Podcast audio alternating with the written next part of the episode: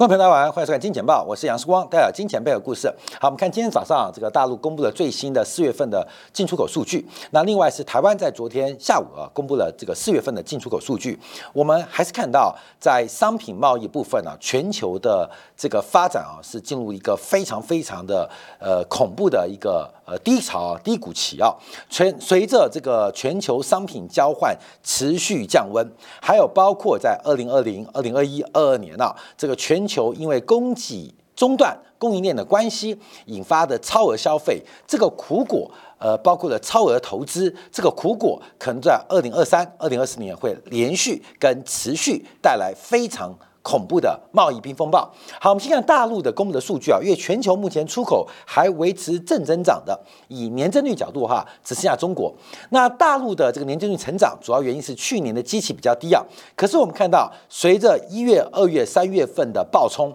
到了四月份数据。年增率仍然是百分之八点五，可是比三月份的年增率已经几乎要腰斩哦，一口气大概掉了六点三个百分点，就是整个增速正在快速的放缓。假如你从月增率观察，四月跟三月比，更是出现月增率由正转负啊，开始衰退。我们看进口的年增率啊，同样是大幅度下滑，它是一个负增长，衰退了百分之七点九，比三月份的负一点四又出现了进一步的萎缩，代表大陆的国内需求表现也非常非常不佳，所以目前的年增率靠的是极其偏低的同比出现正增长，可是这个可持续性从月增率跟进口的数字做观察，可能就非常非常要。用悲观跟保守态度来做一个观察跟掌握。好，我们看一下那主要的这个出口的数据，我们来分析啊。那我们在上个月有特别关注到大陆在汽车出口，还有相关汽车零配件出口，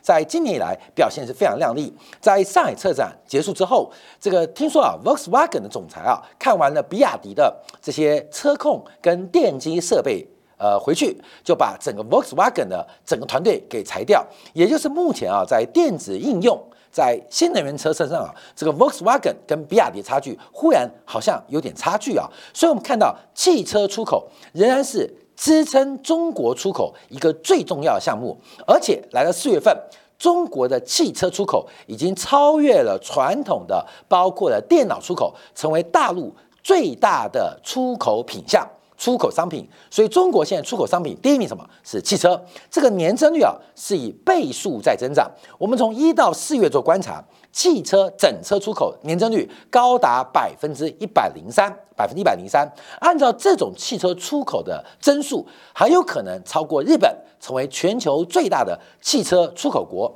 而这个出口的单价。也不低啊，平均接近两万美金，也代表中国的出口，特别是对于发达国家，像欧洲、像英国出口是持续的大幅增加。所以，我们看到整个中国的出口结构正在做改变。可是，因为汽车出口爆量，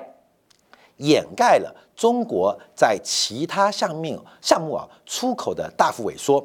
我们看到劳动密集的，不管是鞋类啊，不管是服饰类啊，鞋类、服饰、鞋类啊，服饰类，虽然持平，可是高新技术或是资本密集或技术密集的相关产业，不管是机械设备、手机、电脑、家用电器，都是出现几乎两位数字的衰退。所以目前大陆的出口结构在汽车拉动之下。这个数据是相对于其他经济体表现是亮眼的，因为大家都衰退，只有它是正增长，仍然都是两位数，百分之十一、百分之十四，甚至百分之二十的衰退。可大陆出口仍然能够勉力维持一个正增长，很不容易。但主要就是汽车出口，而汽车出口掩盖了中国在资本密集、技术密集的出口项目出现了一个大幅放缓，而且进入衰退的格局啊。所以，我们第一个从整个大陆的出口结构可以看到这个现象。那第二个，我们看到。从这张点阵图就更明显，纵轴是指出口的报价，横轴是出口的数量，以零轴为界，在这边往上往上代表出口的单价在走高，往右边代表出口的数量在增加。往下代表出口的单价在减少，往左边代表出口的数量在减少。所以从这张图可以看到，就是汽车啊，这个汽车包括零组件、价量的扬升，甚至我们叫飙升来形容，把整个中国的出口给拖住了啊，给拖住了。那在新能源车的出口的这个市场的占有当中，能够维持多久或维续多久，会攸关整个中国出口的相关绝对数据。可是我们看到，在价格放缓。或是数量走低的很多都属于资本密集或是技术密集的产品，也看到了中美的脱钩，或是西方国家跟中国脱钩。除了汽车之外，其他脱钩的现象都越来越明显啊，越来越明显。所以靠的这个交通设备、汽车之外啊，另外还有一个船舶，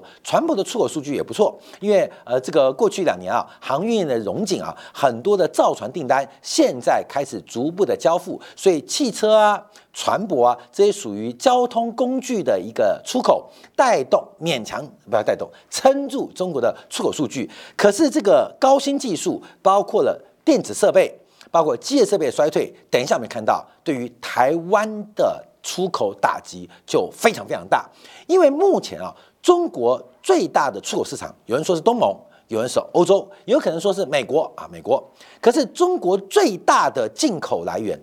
大陆最大的进口国，进口来源就是台湾地区，所以台湾是大陆最大的进口来源。而台湾出口大陆什么东西？主要就出口有关于电子设备啊、机械设备相关的产业。所以面对大陆的这个生产工厂，大陆工厂目前遭遇到冰风暴。所以台湾提供上游设备、原材料跟中间材的打击跟拖累就非常大哦，就非常大。所以我们可以从中国的出口数据，等一下看到其他经济体的变化。好，那我们看一下，那从整个进出口的规模做观察，除了出口，我们看到这个对于“一带一路”的国家沿线表现很亮丽。所以中国的二月、三月、四月的出口数据跟整个海运哈，包括了上海港。宁波港、厦门港还有深圳港的出口数字对不拢啊，对不拢，就大家觉得很奇怪啊，你没有那么多柜出去，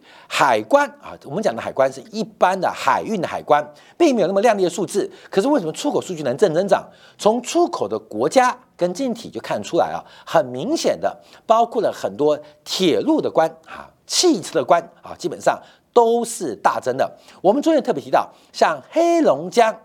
第一季的出口是暴增的，那黑龙江没有港口嘛？那为什么会出口暴增？主要是对俄罗斯在路上啊这个海关的一个呃交付，所以像黑龙江今年第一季啊受到国际贸易的拉动，让黑龙江的 GDP 接近百分之五，高于全国的平均值。主要原因就代表中俄的贸易从去年第四季开始迅速加温，在今年第一季冲向高峰，到四月份。继续啊，这个在呃变大啊，变大。俄罗斯在这边啊，我们看俄罗斯在这边啊，俄罗斯在这边啊，俄罗斯。我们看这个进出口数据，加拉过来看的话，就很明显会是在这边啊，各位，这个增速啊是超过了百分之六十七啊。百分之六十七，我们看这增速是出口增速是高达百分之六十七，那进口增速是百分之四点八，所以可以看到黑龙江经济很好嘛。所以我们在去年十二月份做了一个很大的预测啊，当时也被很多人的这个挑战，就是我们认为啊，这个东北三省的投资现在可能机会来了。很多人讲说投资不过山海关啊，这是过去在国有事业的包袱之下，更重要不是国营事业的低效率。而是中国长期为了维持远东的利益平衡，对于东北的开放跟刺激措施，不要看钱哦，而是政策跟开放度是不够的。呃，我们更直接讲啊，就是原因啊，就是过去东三省啊，这个假如一旦进行大规模的开发，或是人口的流入，会给俄罗斯的远东地区带来极大的压力。光是看人口数的压力就非常惊人哦。假如大量的在远东、在黑东东三省开发的话，这个发展的话，这会对远东的俄罗斯带来很大压力。所以过去我们知道，这个东三省的虽然有很大上兆上兆的钱往里面砸，可是很少创新，很少有真正大的商机。可随着地缘政治的改变。随着地缘政策改变，我们看到中美的脱钩是大家现在已经认同的现实，所以整个中国对外的贸易布局跟版图，我昨天节目提到，地点就变得非常非常的重要，地点就变得非常非常重要。所以从黑龙江的第一季 GDP 的优异。意外表现，再看到中国出口数据，哦，原来跟俄罗斯出口表现非常亮丽，所以“一带一路”大量的铁路或是公路的运输取代了传统海运的运输，而这个取代主要是市场开始做改变，所以我们特别观察“一带一路”的变化，因为我们今天引用了这个大陆的这个投行啊所做的报告。第二个观察，我们以中性角度做掌握，预估二零二三年呢，这个大陆啊，对于美国、对于欧盟、日本、韩国的出口贡献，应该都是负贡献，也就是西方发达国家，包括了美国、欧盟、日本、韩国，对于中国的出口拉动，应该都是负贡献啊，都负贡献。那靠谁呢？主要靠的是一带一路啊的国家。那这个这个动物证券啊，就把它统计叫六十五个国家，呃，范围拉得很大，其中挑了十个最大的，第一大越南、印度、马来西亚、新加坡、泰国、俄罗斯、印尼、菲律宾、阿联酋跟波兰作为“一带一路”的代表。从这边观察，有可能替代传统的发达国家进行一个正贡献的操作。正贡献操作，所以目前观察啊，一个中国的出口的市场开始出现改变。那随着地缘政治的变化跟国际政治的改变，使得中国主要对外贸易开始往“一带一路”做倾斜。只要把发达国家跟“一带一路”加起来做对比，就更为明显。就是我们要提到，包括了美国、包括了欧盟、日本、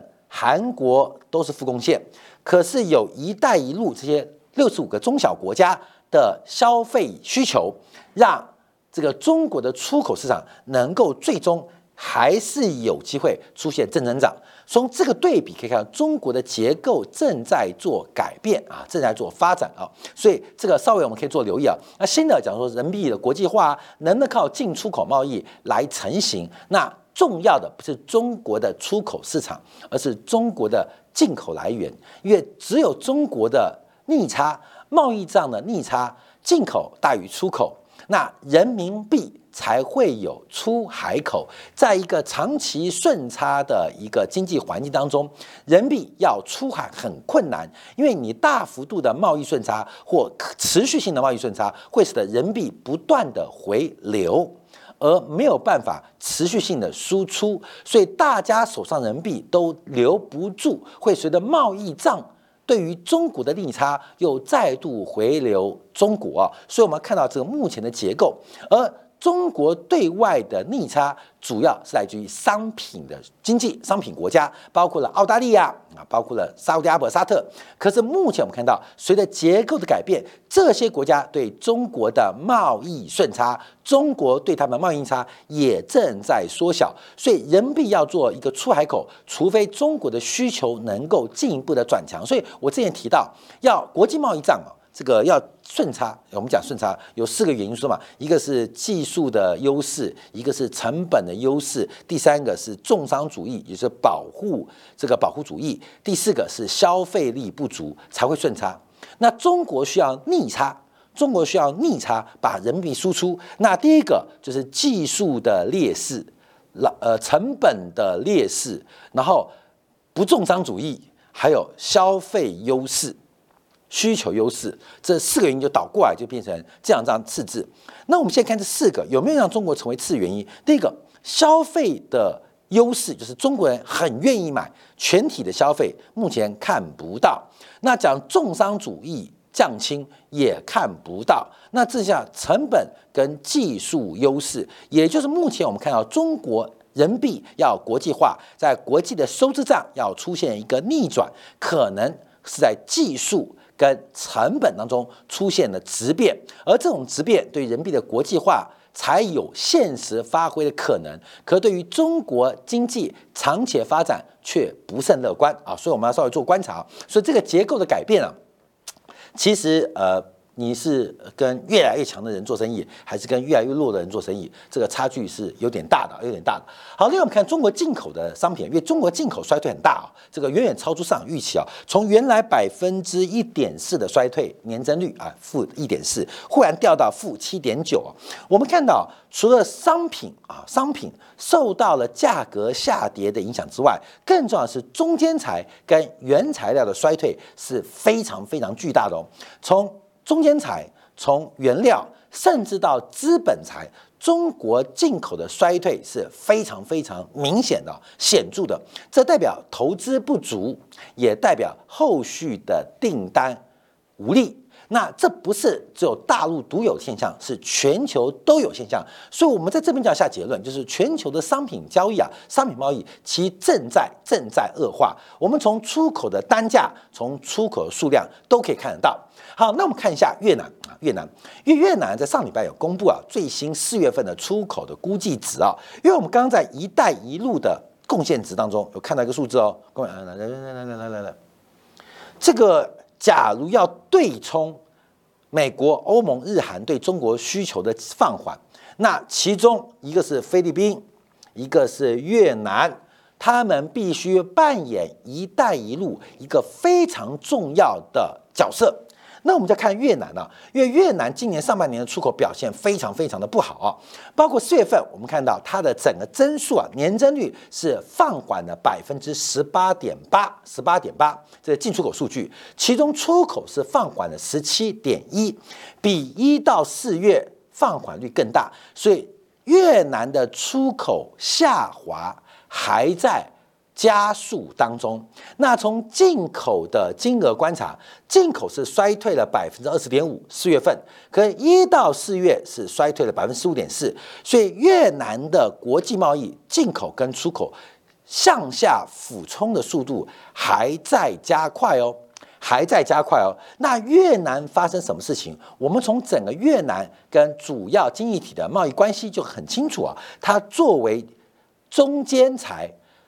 尾端附加价值的提供者啊，就是劳力密集加工。所以，我们看到从中国大量进口原材料，输往了美国，输往了欧盟。所以，对于美国、欧盟享有贸易顺差，但对中国享有贸易逆差。所以，这逆差怎么来的？就中国出口技术、出口管理、出口原材料、出口相关的设备给越南，然后经过加工之后。出口到美国，出口到欧盟，所以我们看到越南的经济啊，基本上是在亚洲雁行理论当中算是排在最后一棒啊，在中国之后，所以我们看到这是国际贸易的关系啊，所以越南的衰退扩大，也代表中国在部分的原材料的出口未来可持续性也会进一步的悲观啊，这跟大家特别做分享。好，那我们看一下。这个台湾呐，啊，昨天台湾地区啊，昨天公布了四月份贸易数据，仍然是非常糟糕。四月份呢，跟去年的这个同期比啊，年增率是衰退了百分之十三点三，那进口额是衰退了百分之二十点二。目前从整个出口连续八个月度出现年增率为负，而且从订单做观察啊，领先订单做观察，目前要恢复翻正的可能性非常。非常的低，所以也是面对了二零二零、二一、二二年这种过度消费的恶果，不是只台湾哦，全球都一样，就是商品的消费透支了，商品的设备投资过度了，这个后面的调整期恐怕不是今年一整年就可以结束的哦。所以等一下我们要特别从昨天美国公布的一个数据非常糟糕，就是。批发业的库存消费比竟然要创下历史新高，并不是美国库存金额走高，美国库存正在减少，可是美国批发业的销售掉的速度更快。现在反映的是存货过多，现在反映的是订单不足，还没反映的是产能过剩。大家特别注意哦，现在反映的是存货过多，配合的是订单不足，可是，在背后反映更大的是产能过剩，所以这个产能过剩问题啊，可能会从今年下半年到明年上半年发生。那要看什么产业啦？过去两年有赚得饱饱的，像海运业者，虽然产能过剩，但不怕，手上是现金，除除非你乱配，配给股东。那另外，过去两年赚得不够饱，可是又碰到假性需求拉高的。未来的发展压力就会非常非常巨大哦，非常巨大。就像最近啊，台湾最有名的星星嘛，作为 ABF 窄板的这个 Chiplet 这个最重要的这个窄板啊，这个 ABF 窄板啊，这个说实在，呃，认为第一季落底，第二季渴望复苏，结果叫员工去放圆梦假，这老板脑袋有问题吗？还是嘴巴有问题？你懂吗？是心有问题，还是脑有问题，还是嘴有问题？认为景气第二季见底要复苏，就叫员工去放圆梦假。那到底是要复苏？那复苏不是要员工回来上班吗？结果要一边嘴巴讲复苏，另外一边手叫员工去放圆梦假。那这些产能过剩，可能比订单复苏来的更恐怖。所以，各位你看很多产业哦，其实在未来五年的复合年增率可能百分之六，可能百分之八。少见有两位数字的，可是你看它产能的扩增，没有是个位数字的哦，都是动辄就是两位数以上。所以从产能扩增的速度，再配合整个市场的增速，这中间的缺口本来就具有风险，而碰到现在订单跟库存过多问题的时候，这个压力就更大。好，我们再往下看啊，因为大台湾的对外出口最惨的就是对于大陆啊，大陆出口衰退速度一直掉，从四月份。啊，四月份，大陆跟香港在台湾出口的比重已经掉到了三十五点四啊，这个今年一到四月剩下百分之三十五点二，应该创下这十几年来最低的一个结果。所以大陆占台湾的出口比重在降低哦，台湾不依赖大陆，不是因为大陆需求的放缓导致台湾整个总体。出口数据大幅萎缩，所以美国哎市占嗯反弹哦，从二零一三年的百分之十点五哇，弹了五个百分点，到了百分之十五点九啊，并不是美国变重要，而是分母变小了。那这分母变小，所以最大的分子变小了，所以其他市场的市占率变高了啊，占有率变高了。可是我们看到，假如大陆的电子或电脑设备，一个是大陆内部需求不佳。第二个是全球脱钩的情况之下延续，那台湾的出口可能压力会更大。哎，这讲到我昨这个礼拜天我去买一个小米十三，因为我都是小米爱好者，这个小米我只用小米啊，因为这个我也不知道以前为什么就不用华为，就用小米，一用小米，小米反正单号几乎都有，就是单号一直换。那过去小米都是饥饿行销嘛，所以说网络上买一支啊买一支，后来网络上买一支很麻烦啊，所以我就打电话去问说零售店有没有现货。他说都有啊，Pro、Light 或小米十三，什么都有，什么都有。那买回来啊，今天我开始准备换机啊，一换机就发现，哎，不得了啊，不得了。上一次啊，我买小米十一啊，是二零二一年的六月啊，我有做记录。当时我就把它看啊，当时那个背后有个制造日期吧，食品啊、商品的制造日期是二零二一年五月，所以那时候我买小米手机是呃热的，你知道吗？刚生产出来的是热的，我是呃这礼拜天买的小米十三，制造日期压的是二零二三年二月，也就是小米的全库存周期至少在三个月以上。小米十三，我们刚刚摄影大哥还提到，还是算最近比较热销的手机啊，因为它那个徕卡下机很强嘛，那个充电速度超级吓死人啊，所以已经算热销手机，随随便便库存都是三个月以上。哎，看到没有？差距好大。二零二一年是。热的，就是刚生产出来就到我手上了。现在已经摆到很冷了，而且被冷气吹三个月，拿到手机是冰的啊，已经结结冻结霜了。所以，我们看到商品的市场其实压力非常非常大哦，这大家要特别观察。好，那我们从整个对大陆的出口，其实不单单是单价下跌，其实数量都在跌了，都在跌，单价也跌，数量也跌。而这个衰退的幅度，其实已经反映也折射到全球商品的。冰风暴其实越演越烈。现在看得到的商品，一个是交换的商品，像出口的半导体啊，或是我们消费的手机、电视啊，甚至汽车，正在进入一个冰风暴。有的很冰了，有的正在变冷。另外看得见的，包括了像房地产也在快速变冷。可是看不见的，包括服务业的单价、服务业成本不断走高，看不见的财富效应在股市当中不断膨胀。虚的。不断的膨胀，实的不断的萎缩，到底膨胀的会把萎缩给拉上去，还是萎缩的会把膨胀给拉下来？这个过程呢，我们就要特别做观察。所以稍后我们要观察第一个数据，在美国总统正式提名之前啊，美国总统明年要选举了，提名前一年，昨天 ABC 公布了第一份美国总统的一个民调，结果拜登的民调创下近六十年以来最烂的民调数据，也就是按照拜登现在民调。推往前推六十年啊，往前推这十五届，他完全没有连任成功的机会，甚至在民主党党内要被提名的机会都没有。可是 ABC 这个民调跟华盛顿邮报共同制作的，只有一种方法可以让拜登的民调蛇复活，而这个蛇复活方法就是让美国的债务上限破局，而政府关门是能拯救。拜登民调的唯一方法，哎，六月份很精彩哦，所以等一下我们观察一下，到底拜登民调有多差。另外，美国的批发业的库销比几乎要创历史新高，库存下滑，可是销售的一个雪崩又代表什么含义？所以片刻，今天部分为大家做进一步的观察解读。